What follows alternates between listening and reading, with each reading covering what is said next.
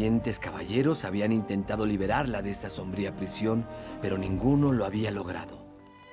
Y custodiada por el dragón esperaba, en el último cuarto de la torre más alta, a su primer amor y el primer beso de su verdadero amor. sí, como si estas cosas pasaran. Hola, hola queridos auditores, bienvenidos a la quinta entrega de este podcast. Es muy interesante. Les habla Félix y el día de hoy les traigo un capítulo que es un poquito más largo que el anterior y que los otros también, porque eh, no he podido subir capítulos por diversos motivos, pero eh, hoy les traigo este capítulo, que si bien es un poquito más largo, lo pueden ir distribuyendo a través de la semana, las escuchas, para que no se haga tan tedioso también estar escuchando todo el momento a la misma persona.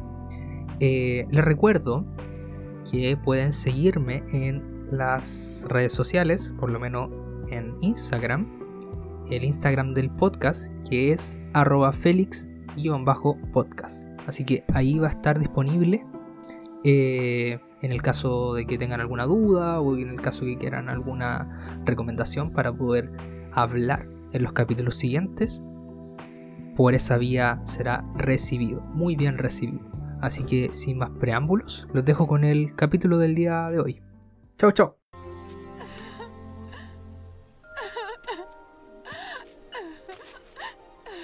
Ohana. Oye, déjala en paz. ¡No! ¿Qué dijiste? Ohana significa familia. Y tu familia nunca, te abandona. ni te olvida. Sí.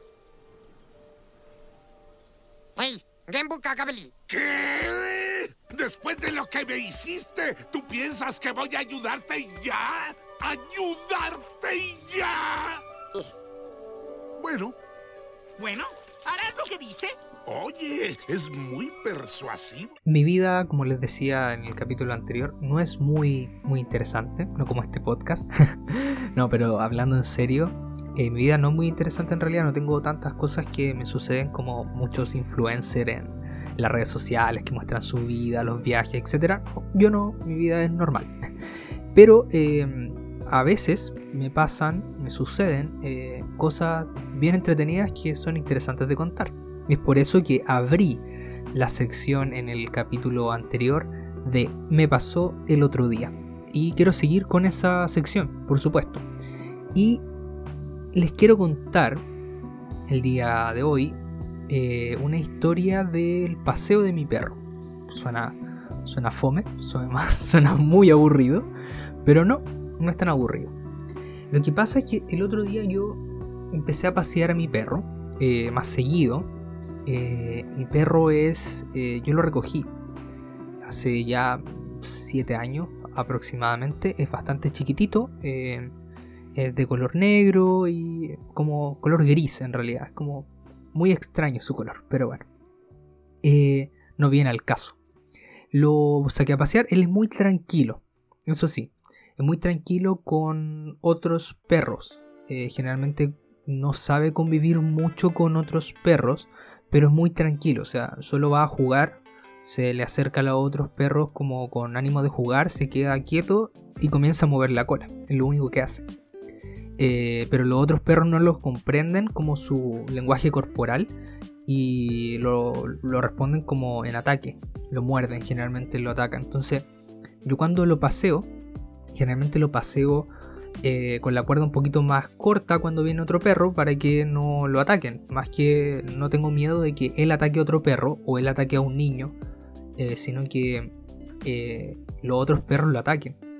Y es por eso que ese día eh, yo doy paseos por aquí, por, el lugar donde vivo, y me alejé un poquito más y a la vuelta me topo con una señora. Voy con mi perrito y a lo lejos veo a una señora. Entonces yo qué hice, Eh, instintivamente por supuesto, tomé la correa y la, la, la corté un poquito más para, para que mi perro no, no se pusiera, más que, más que mi perro no se pusiera a pelear, que los otros perros no, no lo atacaran. Eran perros bastante pequeños, eso sí, pero eran dos.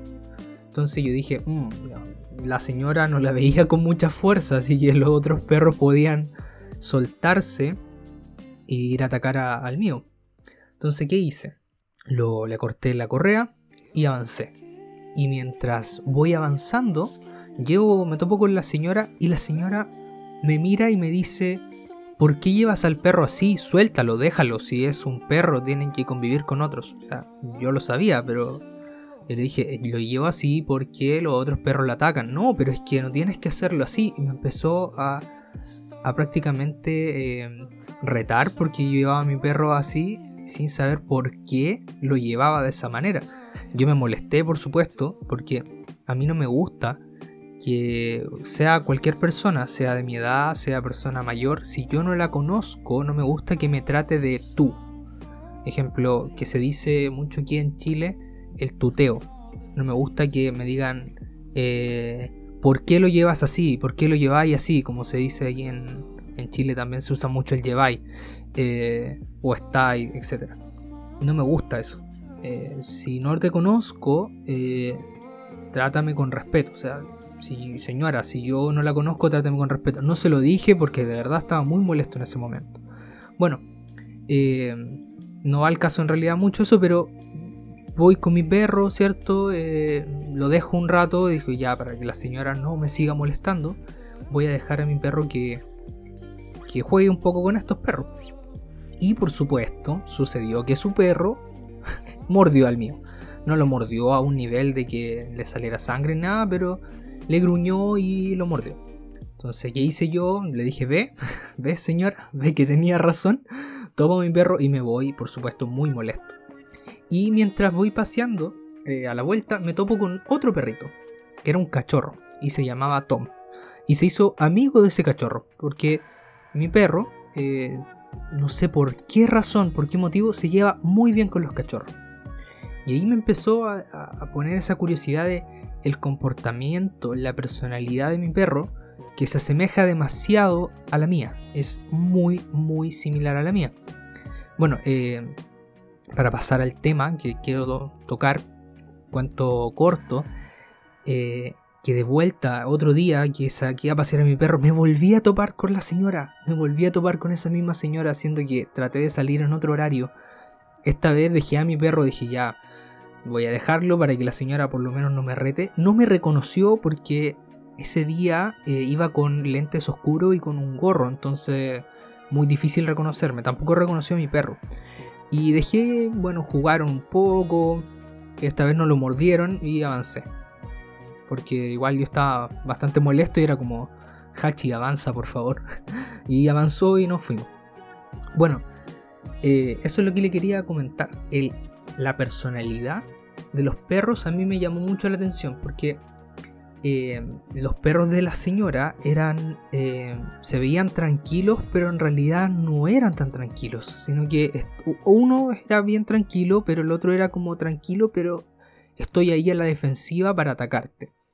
Me topó me topé perdón con otra persona que su perro eh, era tranquila cierto iba al lado de él pero aún así eh, era bastante como cascarrabias. Y yo traté de, conversar con la persona y la persona era bien cerrada también. No, no, no entablaba una conversación muy fácil. A diferencia, de ejemplo, del cachorro Tom, que era una pareja de dos chicos eh, que estaba donde yo lo estaba paseando. Eran, ellos eran los dueños de Tom, o amo, eh, o el humano, los humanos, mejor dicho, de, de Tom. Eh, y eran muy simpáticos, al igual que el perro. Entonces me llevó a pensar el por qué esa relación. Y encontré un estudio en National Geographic que es la personalidad de los perros y de los amos o de los humanos, ¿cierto? Responsables de estos perros. Eh, y dice que la personalidad de los perros, principalmente habla de perros, no de gatos ni de otros tipos de mascotas, eh, sino que de perros, dice que las personalidades suelen ser similares. Esto en base a un estudio de un investigador que se llama William J. Chopik. Creo que se pronuncia así, Chopik. Y eh, esto a través de examinar las relaciones y las dinámicas de los perros y de los humanos. Lo hizo, ¿cómo hizo el estudio? Eh, hizo preguntándole a los, a los humanos, ¿cierto? Como a través de una encuesta, etcétera, estudios psicológicos que se hacen, de cómo era la personalidad de ellos y por supuesto como no le puede preguntar al perro cómo es su personalidad ni aplicarle esos test, se lo hace al humano. Ahora, estaba la complicación o la contra, el contraargumento que se le puede hacer a este estudio que el humano se puede proyectar en el perro, o sea, proyectar su propia personalidad en el perro, por ende el estudio sería inválido. Pero ¿qué sucede? También se le preguntaron a, personas que cuidaban perros, eh, a vecinos o a los paseadores de perros y respondían la misma respuesta. Tenían la misma respuesta que los, eh, que los humanos responsables de sus perros. O sea, había esa similitud. Y eso es lo que, lo que a mí me, causó. Me causó extrañeza, podría decirse. Eh, y curiosidad de, esa relación que existe en los perros porque la veo bastante en mi perro. Y aquí dice, voy a, voy a citar un poquito, dice, eh, el estudio también determinó que los dueños serios decían que sus perros eran más receptivos al adiestramiento. Y los dueños neuróticos decían que sus perros eran más asustadizos. En cambio, si alguien es tranquilo, su perro es tranquilo. Ahora, eh, el porqué de esta similitud, el, porqué del símil que existe, hay dos teorías. Una de, las teorías es que el humano escoge al perro que se asemeja a su personalidad. O sea, hablando de, personas que adoptan perros o, bueno, personas que compran perros. Eh, cuando tienen que escoger entre uno u otro, eligen el que se adopta más a su propia personalidad. O lo otro es que la personalidad del humano a cargo influye en la personalidad del perro. Y ahí, hacia ahí va más eh, la idea de cómo influye nuestra propia personalidad en la de los perros. No solamente sabemos que nosotros influimos en otros humanos, por supuesto, pero cómo podemos llegar también a influir en nuestras mascotas, en un perro. Eso a mí me, de verdad me, me descolocó. Y aquí hablan de cinco rasgos principales que se emplean para evaluar las personalidades en los humanos es la extroversión, la afabilidad, la escrupulosidad, la negatividad emocional y la mentalidad abierta. Y eh, no son los mismos cinco factores, por supuesto, en el perro, porque no puedo ver que un perro sea extrovertido, etc.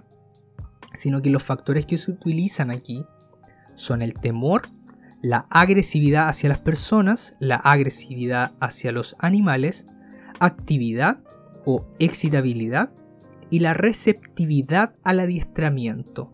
O sea, ¿qué es lo que, es lo que sucede aquí? Que es posible que la gente más dispuesta saque a sus perros más de forma que el perro socializa más y está más acostumbrado a cosas diferentes. Es lo que dice Todd. Eh, pero volviendo eh, un poco a lo de las personalidades, ¿cómo, cómo se puede hacer el símil? Ejemplo, si una persona es extrovertida, se ve si el perro se asocia, si es un perro temeroso o no es temeroso. Generalmente un perro eh, sociable se asocia con una personalidad extrovertida de un humano. Y eso es muy, muy, muy interesante de tener en cuenta en estos casos. Eh, también Todd, que es otro investigador, afirma que quizás la gente moldee las personalidades de sus perros y esa es la posibilidad que me resulta más interesante. Yo concuerdo completamente con él. Ahora, no se habla aquí de, cómo el perro influye en la personalidad del humano. No sé si hay un estudio respecto a eso o se puede hacer. No es que, no es que nosotros ahora comencemos a comer comida de perro o estemos mordiendo a la gente, no. Sino que en nuestro, como, les decía, pues ese, símil que se puede hacer a lo mejor de extroversión eh, a ser sociable, ¿cierto? Que no es lo mismo, no es, em, no es la misma característica a lo mejor, pero eh, son símiles que se pueden traspasar. No sé si me llego a explicar, pero sería muy interesante esa, línea, porque la estamos viendo de un punto desde el humano hacia el perro, pero no sabemos cuánto influye el perro en nosotros. Me pasa también con, yo tengo un conejillo de indias, mi, un cobaya, uyi, como le dicen en algunos lados, eh, también tiene mucho de mi personalidad, más que de la de mi familia, mucho de mi personalidad. Es un, es un animal que no le gusta mucho sociabilizar. Yo, yo también no, no soy muy sociable con, con las personas. Sí, soy muy simpático a veces, pero no, no sociabilizo con cualquier persona. Eh, mi círculo es muy cerrado.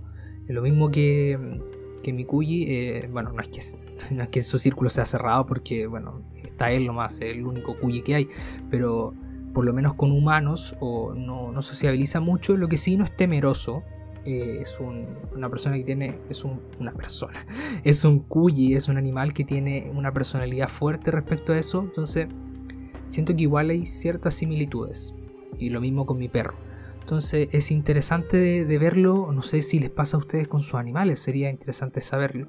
Así que eso, dejo este tema, lo finalizo, de la relación que puede existir entre nosotros humanos con nuestros animales.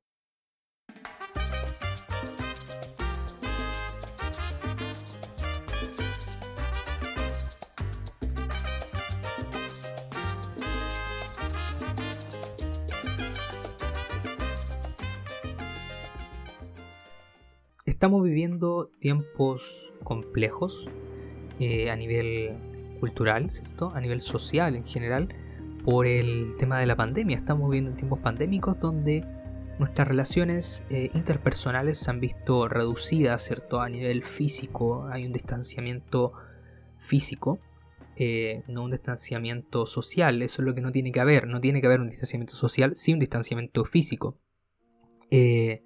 Ha estado bastante complejo a nivel emocional, eh, he sabido de bastante gente que ha tenido estas complicaciones a nivel emocional, personalmente también. Eh, hay situaciones, ¿cierto?, que algunos lo agobian. Y, para esto traigo una historia, una historia que a lo mejor es una historia de superación, es una historia de ejemplo a nivel deportivo también, es sobre una deportista eh, y una persona de que no se rindió, ¿cierto? Que quiso mantenerse firme, eh, superarse siempre y, y ser espectacular como, como lo es, porque de verdad es, es una estrella en lo que hizo. Y no hablo nada más ni nada menos que de Ana Fidelia Quirot. ¿Quién es ella? Para aquellos que no la conocen, yo tampoco la conocía, esta historia me la recomendó una amiga, así que se las comento, me gustó mucho, me llamó mucho la atención la historia eh, y cómo se puede relacionar con, con esto, con la perseverancia, con la pasión de salir adelante. Es una, ella, eh, Ana Fidelia, es una atleta cubana eh, que está retirada, pero porque actualmente ya tiene 58 años, pero en su apogeo, ¿cierto? Eh, era denominada la tormenta cubana, si no me equivoco, o también le decían la gorda. Bueno, le decían la gorda por una anécdota que ella cuenta, que cuando era pequeña, ella fue a competir al extranjero, ella de Cuba, ¿cierto? Fue a competir al extranjero a un lugar donde participaban los países socialistas. En esa época sabemos un, un, eh, un escenario un poco complejo para, para aquellos países socialistas, eh, siendo Cuba uno de ellos. Bueno, fue a participar allá, eh, estuvo un mes allá y volvió con unos kilitos de más y por eso el entrenador le puso la gorda y quedó así para la posteridad y muchos años más después de, de eso, ya después de todo su triunfo y la explosión que hizo con su carrera que fue espectacular. Eh, y bueno, ella comenta esto a través de una entrevista que dio, que de muy pequeña ella no comenzó en el, en el atletismo, sino que comenzó en el básquetbol, baloncesto o básquetbol. Eh, luego empezó a, a llamarle la atención un poco más el atletismo y bueno, de muy pequeña, ¿cierto? Corría eh, 50 metros planos, 60 metros, después fue aumentando a los 100, a los 200 y su entrenador es, su entrenador actual en esa época, se dio cuenta de que ella tenía una buena resistencia, bueno, no tan, todavía no tenía una resistencia a lo mejor tan óptima como lo logra después conseguir más adelante, pero tenía una buena resistencia para correr y eh, comienza a correr a participar en los 400 metros planos, bueno, cuatro, no, ya no son planos, son 400 metros, eh, y luego en Creo que también se le denomina plano. Bueno, aquí, si alguien sabe, eh, yo sé que, que, una persona que sabe de, de, deporte, la misma persona, mi amiga que me recomendó esto, eh, que me corrija después por interno. No sé si los 400 se consideran planos al no tener obstáculos, no lo sé. Ya. Bueno, cierre paréntesis. 400 eh, metros y después se dedicó a los 800. Ya, ya después que se dieron cuenta que tenía una muy buena resistencia, los 800 metros son una competencia que diferente, es muy distinta a nivel físico. La preparación que hay que tener para correr 800 es distinta. Eh, bueno, después ella comienza a correr 1500, que ya es una barbaridad. De verdad yo le digo porque yo pequeño, no a nivel por supuesto profesional ni nada, muy pequeño, en la básica, eh, yo, yo corría, creo que eran 100 metros o 50, no lo recuerdo muy bien, pero corría y sé lo que significa. Bueno, en, en esos tiempos, en esa época, yo era muy pequeño, muy chiquitito en estatura también, y era muy gordito, entonces era muy gracioso verme correr, pero corría muy rápido, era muy veloz. No sé por qué era veloz, siendo que tenía esa contextura física, pero bueno, era muy veloz. Eh, bueno, ella comenta, eh, eso me llamó la atención, es muy interesante, que ella no tenía unas muy buenas partidas siempre en su el comienzo, la salida, el arranque, que es muy importante en, las carreras de atletismo en velocidad, son muy importantes. tener un buen arranque es el yo diría, no sabiendo tanto del tema, pero yo diría que es casi un 40% de la carrera. Es muy fundamental tener un buen arranque. Eh, luego, Luego ya la parte media y el remate que, es muy muy importante. Muy muy importante en realidad. Define si ganas o si quedas primero, quedas segundo o quedas fuera del podium en realidad. Eh, pero eso, ella decía, no tenía muy buenos comienzos, pero los remates eran espectaculares. Y ahí ella destacaba y por supuesto era su fuerte y en esa época apasionada, ¿cierto? Era la revolución del atletismo, donde ella podía ir eh, secta, ¿cierto? Y de un rato para otro, ya quedando 100 eh, metros, 80 metros, eh, aparecía de la nada y comenzaba a correr, a correr, a correr, a correr y llegaba, salía campeona prácticamente. Entonces, su primer triunfo, ella comenta y, lo recuerda con mucha nostalgia, fue en el Mundial, fue un triunfo mundial en Tokio, que consiguió una medalla de plata. Bueno, no fue un triunfo propiamente tal, pero sí eh, estuvo en el podium y para un atleta ya estar en el podium es importante. Bueno, pero ¿por qué les comento? Y le estaba dando un poco de contexto de la historia de ella eh, y quién es, eh, quién fue también en su época, la pasión que ella tenía por el deporte desde muy pequeña.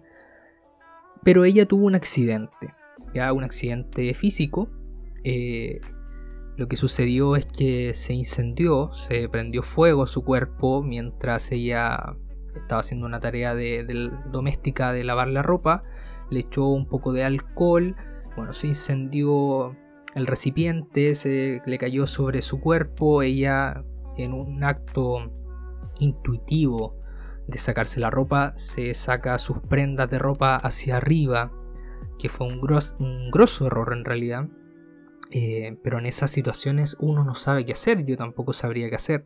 Siento que el tener un accidente con fuego quemado es horripilante, no, no, me gustaría nunca tenerlo. Bueno, yo creo que a nadie le gustaría tener un accidente así, pero, pero si podría elegir eh, entre un accidente, ese sería el que nunca elegiría, ¿cierto? Eh, porque es un accidente horrible, yo creo que la muerte por morir quemado también es horrible, ya pasándola al extremo. Eh, son muertes o son eh, accidentes que se sufre mucho, que se tiene mucho dolor. Eh, ella se quemó el 38% de su cuerpo, bastante, son quemaduras muy graves. en esa época, por supuesto, se empezaron a correr rumores, como siempre ocurre en todas cuando se ve involucrada alguna celebridad o alguien importante, siempre hay rumores eh, y ahí corrieron los rumores de que había sido un acto suicida. Eh, por supuesto ya dice con estas palabras, parafraseando en realidad lo estoy haciendo, pero dice, si yo hubiera querido suicidarme, hay métodos mucho más efectivos y menos dolorosos para eso. Entonces, lo encuentra, por supuesto, eh, entiende ahora, yo creo que comprende cómo es la prensa y todo, pero es una falta de respeto hacia la persona, ¿cierto? Decir eso. A ella le costó mucho tiempo recuperarse, pero no se dio por vencida. Y a mí me llamó, me llamó eso, eso la atención, de que, que dijo que su recuperación no tenía que ser física solamente. Sí tenía grandes quemaduras y para recuperarse tenía que hacer muchas cosas, pero ella empezó a hacer deporte. Ella comenzó a hacer deporte porque decía que eso, el deporte que la apasionaba, que era su motor, yo creo que todos tenemos nuestro motor, quizás para algunos es el deporte también, para otros puede ser la música, para otros la literatura, las comunicaciones, etc. Pero ese motor, ¿cierto? Y decía que su recuperación no era solo física, sino también psicológica. Y eso le ayudaba, ¿cierto? El deporte le ayudaba para que tener una recuperación psicológica, para que no quedaran huellas en su persona. Que ese accidente no solamente sí iba a dejar cicatrices físicas, pero que no le dejara cicatrices mentales. Que no, que no la matara prácticamente como persona, que no la dejara herida, sino que la, le hiciera una guerrera más, más fuerte y es lo que hizo, ¿cierto? Después de nueve meses de su accidente, donde ella tenía que competir, entrenar completamente como un astronauta, eh, porque no se podía exponer al sol por un año, esto es... Disculpen, esto es por un tema médico eh, que se tiene que, realizar. No, no se puede exponer al sol por un año después de tener los pacientes quemados, no, lo pueden hacer. Eh, tienen que cuidar mucho su piel.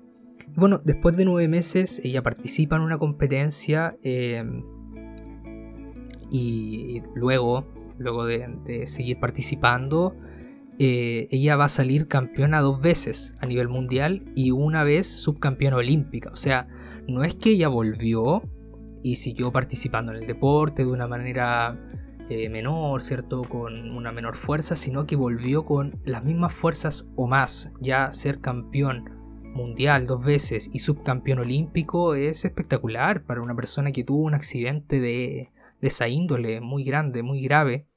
Es genial. Y eso nos deja como moraleja, ¿cierto?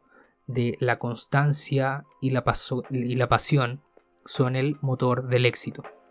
Eh, la constancia y la pasión eh, a través de las cosas que a nosotros nos gustan, ¿cierto? En, este tiempo que a lo mejor para nosotros esto puede ser nuestro accidente, esta pandemia o esta situación de encierro, puede ser nuestro accidente mental. Eh, me refiero a que nos puede estar afectando psicológicamente o también físicamente. Hay mucha gente que eh, subió de peso y para ella eso le afecta mucho, o otra gente no, pero pero estoy diciendo de que sea como sea lo que te esté afectando o lo que les esté afectando, eh, la pasión sobre algo es el motor del éxito, ¿cierto? No rendirse, seguir con eso para no tener heridas, no tener eh, ese, ese accidente a nivel psicológico, ¿cierto? Que no nos afecte a ese nivel. Eso me, me gustó mucho de esta historia y eso es lo, lo que les quería dejar a través de esta historia que me recomendaron y me gustó mucho. Repito, eh, es sobre Ana Fidelia Quirot. Pueden encontrar su entrevista donde yo saqué gran parte de esta información, donde ella cuenta esto, una entrevista que dura aproximadamente 40 minutos, 39 minutos. está en YouTube y se llama Ana Fidelia y el programa donde lo hacen es Con dos que se quieren. Se llama Con dos que se quieran, perdón. Con dos que se quieran, disponible en YouTube. Es la tercera temporada y ahí van a encontrar eh, esta entrevista. Muy buena, muy buena. Así que eso, les dejo la, recomendación también de si quieren investigar más por su propia cuenta, escucharla a ella, como habla, con esa pasión, eh, pueden ir, está disponible. Así que eso con esta sección de la historia. Bueno, bueno, ya estamos llegando al meridiano de este capítulo con dos historias al principio, ¿cierto? Bastante a lo mejor un poco profunda, temas un poco más, más densos, un poquito más, más emocionales también. Pero les quiero devolver nuevamente la sección que no traía. Creo que el capítulo anterior no, lo, no la traje esta sección. pero es la sección de recomendaciones, por supuesto. Inserten aplausos de gente muerta. aplausos antiguos, me refiero. Eh, bueno, eh, la recomendación que les quiero traer el, el día de hoy es sobre un podcast. Creo que nunca había recomendado otro podcast. Pero es un podcast eh, distinto, no es un podcast como este de estar conversando, ¿cierto? De hablar de temas, etc. Sino que es un podcast que es de audioficción interactiva. Ya, es, eso ya suena interesante, por lo menos a mí escuchar eso de audioficción interactiva es como, wow, qué genial. Bueno, estos podcasts se llaman álgebra y alfabeto. Bueno, alfabeto y álgebra. Que es el alfabeto es el número uno y álgebra es eh, la segunda entrega. Eh, estos podcasts son de emisor podcasting. Eh, ese es como el alma mater, ¿cierto? O la productora, se podría decir, de estos podcasts. y el siguiente se tiene, por supuesto, una, siguiente entrega que todavía no, no, está al aire, no se ha emitido, que es Alquimia, que es la tercera entrega. Eh, recomiendo, por supuesto, es muy importante escucharla en orden, primero alfabeto, después álgebra. Eh, y se estarán preguntando, eh, como yo también me lo pregunté, ¿de qué trata? ¿Qué significa esto de audioficción interactiva? Lo de audioficción interactiva significa que es una historia, ¿cierto? Donde yo parto con el primer capítulo. Alfabeto, por supuesto, son letras. Todos los capítulos tienen letras, de la A a la Z, incluyendo, incluyendo la ñ. Eh, y lo que hace es, yo parto con el capítulo A, con el primer capítulo, y me van poniendo en situaciones donde yo tengo que tomar, yo soy el protagonista principal, eh, y tengo que tomar decisiones, por supuesto, y en base a las decisiones yo voy construyendo mi historia.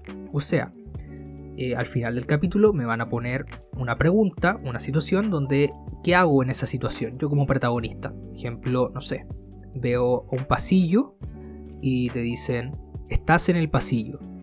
Eh, si escoges la puerta azul, ve al, archivo B, ejemplo. Si escoges la puerta roja, ve al archivo Z. Entonces uno va construyendo la historia eh, y va va eligiendo cómo, em, cómo se desarrolla este personaje sin saber por supuesto lo que va a pasar. Em, ¿Qué sucede? Que solamente existe un final correcto, un final por supuesto que nos entrega todo lo que nosotros necesitamos o un final elegido por, por este escritor que es el, es el correcto. Eh, lo que sí hay varias... hay varios atajos yo cuando lo escuché, escuché em, alfabeto y logré llegar a un atajo hacia la final, hacia el capítulo final, escuchando muy pocos capítulos. Pero sí hay otros, eh, hay otros caminos que son un poco más largos, que se nos puede complicar un poco más la situación. Nos encontramos, eh, no sabemos muy bien, no tenemos muy claro qué elegir. Em, podemos llegar igual al final. Ya se puede. Siempre va a haber un capítulo que es el capítulo clave que es el que va a estar uniendo hacia el final y ahí tenemos que ir tomando ciertas decisiones. Em, ¿Por qué se trata de audioficción? Porque la historia, bueno, personalmente a mí la historia de alfabeto, que es la base para álgebra, em, es un poco extraña, ¿ya? Pero sí se va explicando un poquito más en lo que es eh, álgebra y después yo creo que va a quedar mucho más claro en alquimia, eh, sobre qué se desarrolla. Es eh, es 100% ficción, es sobre, no, lo sé, pero voy a dar un ejemplo eh, de, de, álgebra, que en algún momento empieza a, a caer ceniza, a llover ceniza, a llover carbón prácticamente, entonces no es algo que va a pasar en la vida real. Entonces eso lo tienen que tener muy muy en claro, es ficción, es cosas que no nos esperamos a veces pero eh, muy inmerso en la vida cotidiana. A mí me gustó mucho. Les voy a, voy a tratar de, de leer lo que viene siendo el pie de podcast o la presentación de este podcast y dice, primero pincha el episodio 1, que es el A, eh, de abajo y luego sigue las instrucciones. ¿Quieres salvar el mundo? Toma el control. Tú protagonizas esta historia. Cada letra que elijas te conducirá a distintos finales posibles. La solución al problema está solo en una de ellas. Te presentamos Alfabeto, la nueva audioficción interactiva de emisor podcasting. Em, a mí me gustó mucho, de verdad es muy muy buena. Recomiendo escucharlo. No hablo más de álgebra porque es la continuación, estaría haciendo algunos spoilers respecto a la historia. Pero eso, eh, la, idea me gusta mucho, me dieron ganas hasta a mí de hacer un podcast de esa forma. Eh, a lo mejor no con la misma con la misma idea de historia como de ficción y de eso, pero, pero sería muy interesante poder hacerlo. Estoy en proceso creativo de, pensar algo así. Me gustaría hacerlo, no sé si a ustedes les gustaría escucharlo, no en este podcast, por supuesto, sino en otro paralelo. Pero me gusta eso de, de, ir tomando las decisiones uno, eh, que se viene haciendo ya en videojuegos hace tiempos y se viene haciendo más antiguamente en libros. Hay un libro que uno lo puede leer de cierta forma y y se obtienen ciertas respuestas, etc. Es muy interesante eh, de escuchar. Eh, es un podcast que es cortito, cada capítulo dura aproximadamente 6 minutos. Para llegar al final son aproximadamente 30 minutos de escucha, o entre 25, 20-30 minutos de escucha para poder llegar al final con unas buenas decisiones. Yo escuché todos los finales, bueno, tiene finales por supuesto que no esperamos entre medio, pero escuché todos los capítulos eh, en el orden que, podía elegir todas las decisiones y me gustaron absolutamente todas. Son muy buenas. En algunos tenemos eh, respuestas que en otras no tenemos, pero aún así no, finaliza el capítulo de la mejor manera. Pero está muy bueno, de verdad. Recomiendo escuchar, repito, es álgebra y alfabeto. Bueno, primero tienen que escuchar alfabeto, entonces alfabeto y álgebra de emisor podcasting. Lo pueden encontrar, está disponible en Spotify. Bueno, eh, siguiendo de la mano de las recomendaciones, eh, les quería recomendar otra cosa, también distinta a lo que he recomendado anteriormente, que han sido músicas, películas, ahora un podcast, anteriormente también libros. Les quiero recomendar un video en YouTube. No es un canal, sino es un video. Bueno, está disponible en YouTube, pero es un cortometraje en realidad. Se llama Psicópolis, no sé si lo habrán visto, pero em, quiero hablar muy cortito de esto porque es un, en realidad es un cortometraje, dura creo que 20 minutos o un poquito menos, 15 minutos debe estar durando, entonces cualquier cosa que diga puede ser un spoiler, pero trata eh, sobre un profesor que llega a la sala de clases, es un, es un profesor español, o sea, el cortometraje es español, eh, llega el profesor a la sala, ¿cierto? Sus estudiantes universitarios eh, y plantea la siguiente eh, discusión. Dice, la realidad es una construcción social. Y comienza a dar ciertos ejemplos y demostraciones sobre cómo la realidad es una construcción social. De verdad, a mí me gustó mucho, yo lo vi dos veces para entenderlo bien. Es muy entretenido, a lo mejor la vida no es tan así, o podríamos pensarlo, no es tan así, pero es entretenido lo que se plasma en ese cortometraje, lo que nos quiere transmitir. Eh, dura muy poquito, así que si le llama la atención este tema de la psicología, ¿cierto? O de las relaciones sociales, o cómo se construye la realidad, o piensan que la realidad eh, se construye en realidad en base a la sociedad, eh, bastante entretenido verlo, ¿ya? Así que lo recomiendo. Vuelvo a repetirlo, se llama Psicopolis, o sea, se escribe con P al principio, Psicopolis, eh, y lo pueden encontrar en YouTube, así, Psicopolis, cortometraje, y lo encuentran. Así que eso, esa es la recomendación, bastante cortita, pero yo creo que les va a gustar bastante.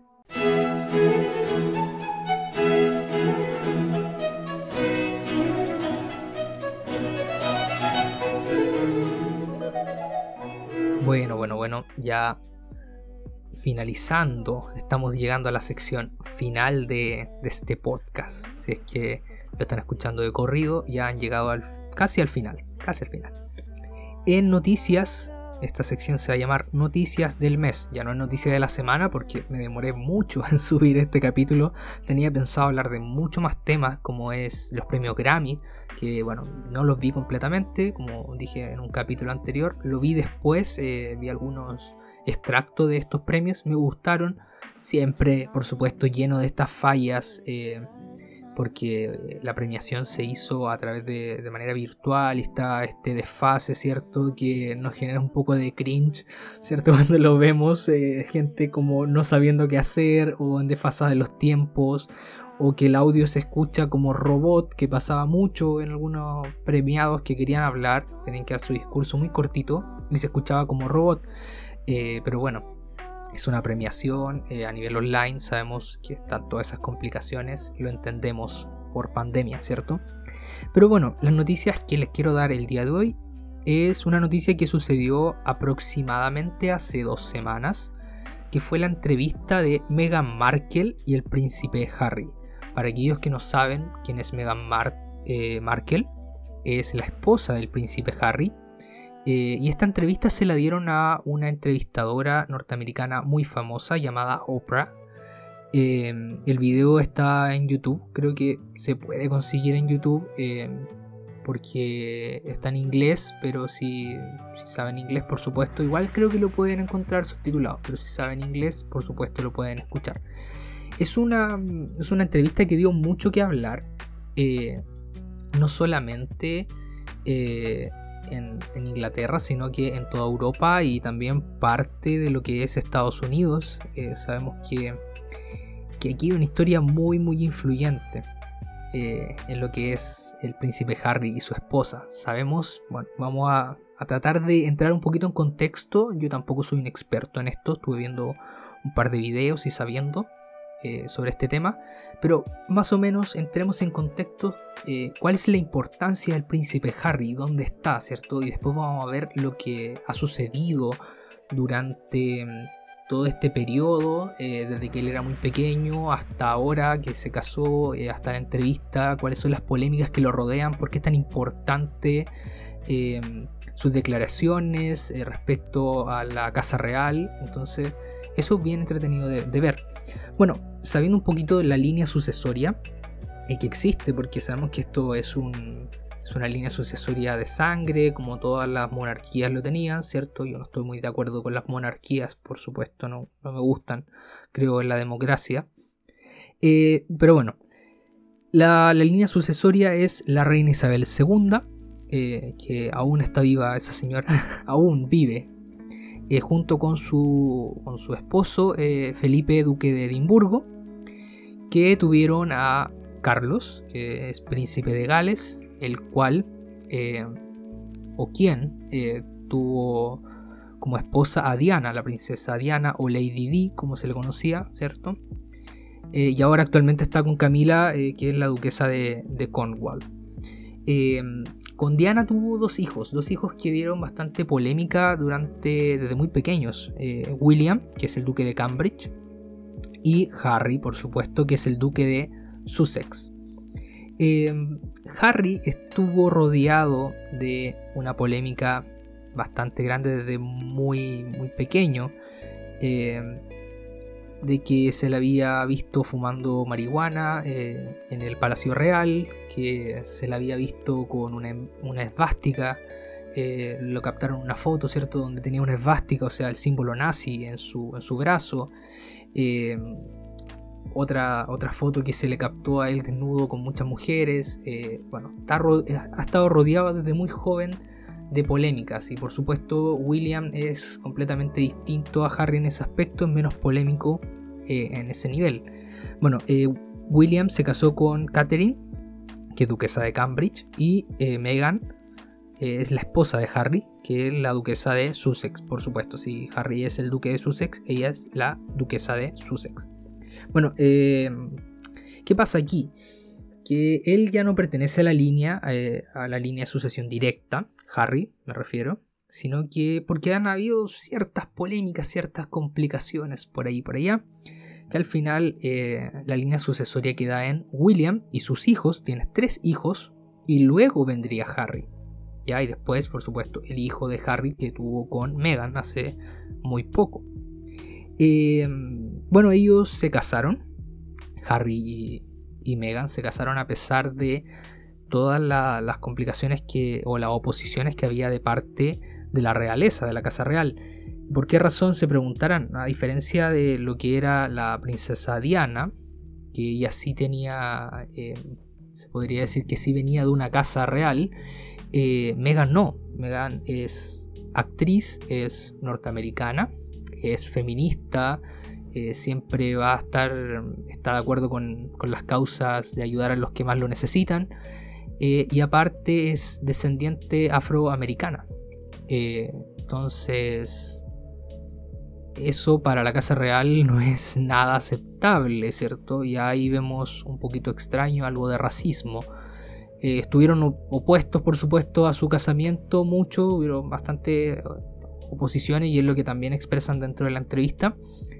Eh, y, comentan en la entrevista también que, que, ellos siempre han sufrido un acoso de, de la prensa. Ahora, voy a dejar bien en claro esto, hay dos posiciones. Hay una postura que le crea a la Casa Real y otra postura que le crea a Harry, ¿cierto? Y a su, y a su esposa. Donde la postura mucho que le crea a la Casa Real dicen que a lo mejor está, exagerando un poco Megan, ¿cierto? Que en realidad todo esto es una manipulación de ellos, etc. Yo ahí me pongo de forma neutral, no opino mucho respecto al tema porque no, no, no sabría muy bien qué opinar respecto a eso, porque es una situación tan compleja por lo que se ha dicho también ellos en la entrevista, eh, donde han sufrido un acoso constante a través de la prensa, por lo menos lo que dicen ellos, eh, de los, a través de, la prensa hacia Megan, donde han tratado de investigar su familia, su descendencia, etc. Sus padres, porque al ser afroamericana, eh, para la Casa Real eso no, no era aceptable. Y bueno, y aquí donde se hablan de cinco puntos eh, específicos de la entrevista donde Megan declara, eh, dice como que tanto acoso que hubo, tanta, tanta polémica y no hubo un respaldo respecto de la Casa Real, no hubo aclaraciones como si lo hubo, ¿cierto? Para un integrante de la Casa Real que tenía relaciones con, con el señor Epstein, me refiero a relaciones... Eh, que salía en fotos con él, etc. Y sabemos toda la polémica que, tiene el señor Epstein eh, por estos abusos sexuales que se le, se le acusaron, de pedofilia, etc. Eh, y ahí sí se defendió a esa persona, y en este caso no hubo defensa, y ella decía que no quería vivir más por todos estos acosos que, se han visto. Lo otro, gran polémica que se rodea a través de esto es el racismo. Eh, dicen que, eh, bueno, lo dejan entrevisto, eh, que hubo bastante preocupación de qué color iba a tener la piel de, de su, del hijo de Harry, porque sabiendo que Megan es afroamericana, tiene sangre, ¿cierto? Y genes, genética afroamericana, si salía de piel oscura eh, iba a ser inaceptable para la Casa Real. Entonces eso lo encuentro, yo lo encuentro absurdo, por ejemplo, yo no sería bienvenido para nada en la Casa Real. Eh, por el color de mi piel. Eh, bueno, lo otro, eh, las otras polémicas que, están dentro de los puntos de, esta entrevista, es la mala relación que existe entre, entre Harry y la familia, que había, había habido algún problema entre Meghan y Kate, refiero a la, la, esposa de Harry, Meghan, con la esposa de William, que es el hermano de Harry, y ahí había habido algunas complicaciones, entonces la situación era un poco tensa. Eh, también se hablaba de una boda secreta que habían tenido ellos para llevarle la contraria y ser los niños rebeldes, ¿cierto? Eh, y no llevarle la contraria a la Casa Real por todas estas injusticias que existen. Y sabemos que la, familia, entre comillas familia, porque no son familia, no se puede llamar eso familia, porque en realidad está todo calculado, es, un, es una bola de poder gigante. Eh, eso es lo que hacen, en realidad ahora ya saliendo un poco de este tema de la entrevista, yendo a criticar un poquito más eh, lo, que, lo que conlleva una monarquía que a lo mejor no está en un ejercicio puro de monarquía, si bien el país sí se basa en democracia, pero está esa monarquía presente. Las monarquías siempre van a querer dominar poder, eh, dominar personas, eh, encubrir ciertas situaciones, etcétera eh, son bolas de poder que, al final eh, tratan de dominar todo, abarcar, abarcar todo y, dejar situaciones que son un poco polémicas, ocultarlas. Y es lo que pasa también aquí en, en países latinoamericanos, bueno, en Chile específicamente, donde no tenemos monarquía, pero sí tenemos grandes familias poderosas que dominan eh, la política, dominan las comunicaciones, dominan las empresas de agua, de telecomunicaciones, las empresas de electricidad, etc. Entonces hay un control, siempre va a haber un control de bolas poderosas frente al pueblo. Y, respecto a esto quiero recomendar, no es parte de una recomendación, pero me acordé y lo voy a hacer. Em, para que vean esto, esto cómo se ve el manejo de poder, por lo menos aquí en Chile, si bien lo podemos ver bastante claro aquí en la familia real y a través de todas estas polémicas que han, que han habido con, Harry ya ha dejado entrevisto muchas cosas y esto ya viene no solo de Harry sino viene desde Diana, ¿cierto? Desde Lady Di donde quedaron muchas cosas expuestas de la familia real y ahora sigue aún más la polémica. Pero bueno, Chile no queda exento a no ser que, bueno, no a no ser, a pesar de que no somos una monarquía, eh, seis familias poderosas y lo deja en claro un video que me gustó mucho, que recopila muy buena información, que es de Dime Nacho, que es un youtuber chileno eh, que recopiló buena información eh, respecto y, pueden tener un poco más claro el panorama respecto a Sebastián Piñera, que es el presidente actual de Chile, y todas las las cosas turbias que hay entre medio, las cosas irregulares que hay entre medio, y siempre para tener el poder. Y lo mismo, aquí en Chile, por supuesto, esas cosas, si alguien las trata de relucir, las trata de sacar a la luz, se van a opacar porque van a dañar la imagen de la persona, van a dañar la imagen de la familia, de esas familias poderosas, etc. Hay mucha polémica a través de eso. Eh, y también a través de los abusos de menores, a través del Sename, que ahora está mucho en, controversia, el Sename que eh, supone que ahí resguardan a los niños que no tienen hogar o no tienen un lugar eh, donde óptimo para poder vivir, pero en realidad lo que se hace más y más abusos. Bueno, ahí también creo que habían algunas polémicas de grandes familias que utilizaban el Sename como comercio para uso de menores. Bueno, había, hay una polémica bastante grande. Pero todas esas cosas siempre se tratan de ocultar por lo mismo porque pertenecen a las grandes familias. Y no queda exento Chile, no queda exento la gran monarquía, ¿cierto?, de Inglaterra eh, y muchos otros eh, grandes poderes del, mundo a nivel mundial. Si esto no solo pasa en, esto, en estos dos lugares, pasa en muchos, muchos lugares. Y en otros lugares pasa mucho más y solamente que no lo sabemos o no llega a relucir porque se tapa aún más eh, la difusión de información, no llega a difundir a, todo el mundo y queda solamente encapsulado en esos países o en esos lugares donde sucede. Bueno, eso ya me estoy extendiendo mucho respecto a este tema, pero mm, es interesante conversarlo y es interesante también saber su punto de vista. Yo, esta es mi opinión, yo creo que ustedes también tienen su opinión respecto a esto. Hay diferentes corrientes políticas, yo sé que hay diferentes ideologías, pero es importante tener un pensamiento crítico siempre respecto a las situaciones que nos suceden. No, no yéndose a, un nivel político de izquierda a derecha, sino que solamente cuestionar, ¿será correcto esto? ¿Será verídico esto otro? Investigar, ¿cierto? y sacar nuestras propias conclusiones. Otra de las noticias, y aquí cambiando un poquito de tema, otra de las noticias importantes, por lo menos para el mundo de aquellos que les gustan las series y los superhéroes, es que hace dos viernes atrás se estrenó la serie de Falcon y el Soldado del Invierno o Falcon and Winter Soldier. Bueno, no sé si se pronuncia así, mi inglés es muy malo, lo siento. Eh, pero bueno, es una serie que actualmente eh, tiene dos capítulos. Mm, diría yo que son ocho capítulos o nueve capítulos los que van a ser. Yo creo que va a ser la misma cantidad de capítulos que WandaVision.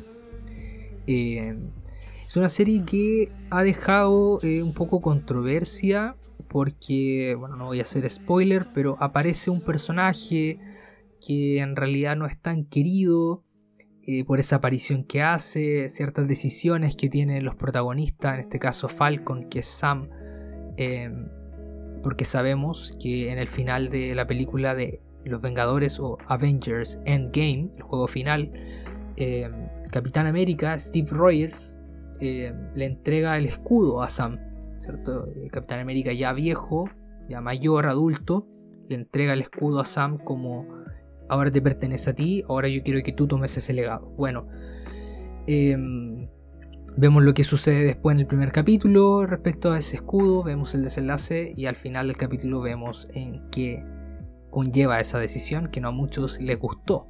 Personalmente a mí no me gustó.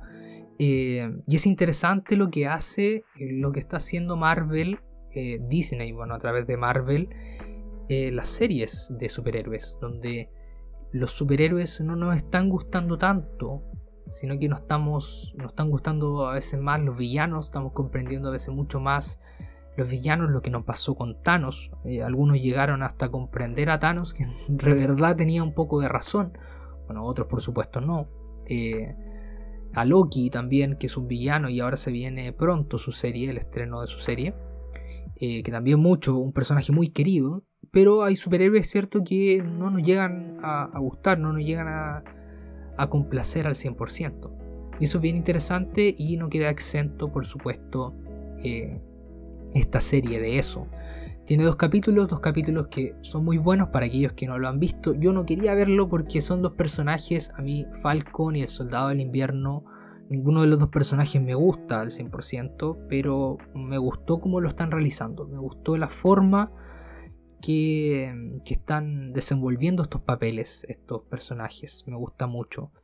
Llevan dos capítulos, pero está muy, muy bueno, de verdad para una persona, se lo dice una persona que no tenía tanto interés de ver la serie, le gustó la serie. Nos trae un poco más de acción, a diferencia de WandaVision, que traía más historia, más pensamiento, un poquito más de análisis, de sospecha de qué pasará acá. Esto nos trae una historia un poco más de acción, más lineal, eh, donde por supuesto hay un villano que no, lo reconocemos aún, eh, pero está presente Así que eso, es entretenido, es muy buena, así que recomiendo que la vean.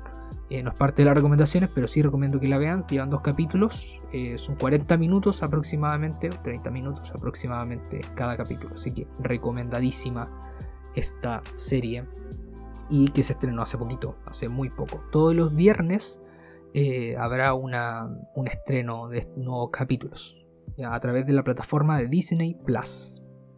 Bueno, bueno, eso fue todo por el capítulo de hoy. Si bien fue un poquito más largo que los capítulos anteriores, no tan largo, pero sí un poco más largo que capítulos anteriores, eh, yo encuentro que estuvo bastante interesante, bastante entretenido, con temas muy buenos. Disculpen si hay algunos problemas de audio, también problemas con mi voz. Estoy un poquito eh, ronco, un poquito difónico, eh, pero aún puedo hablar, aún tengo voz que sale.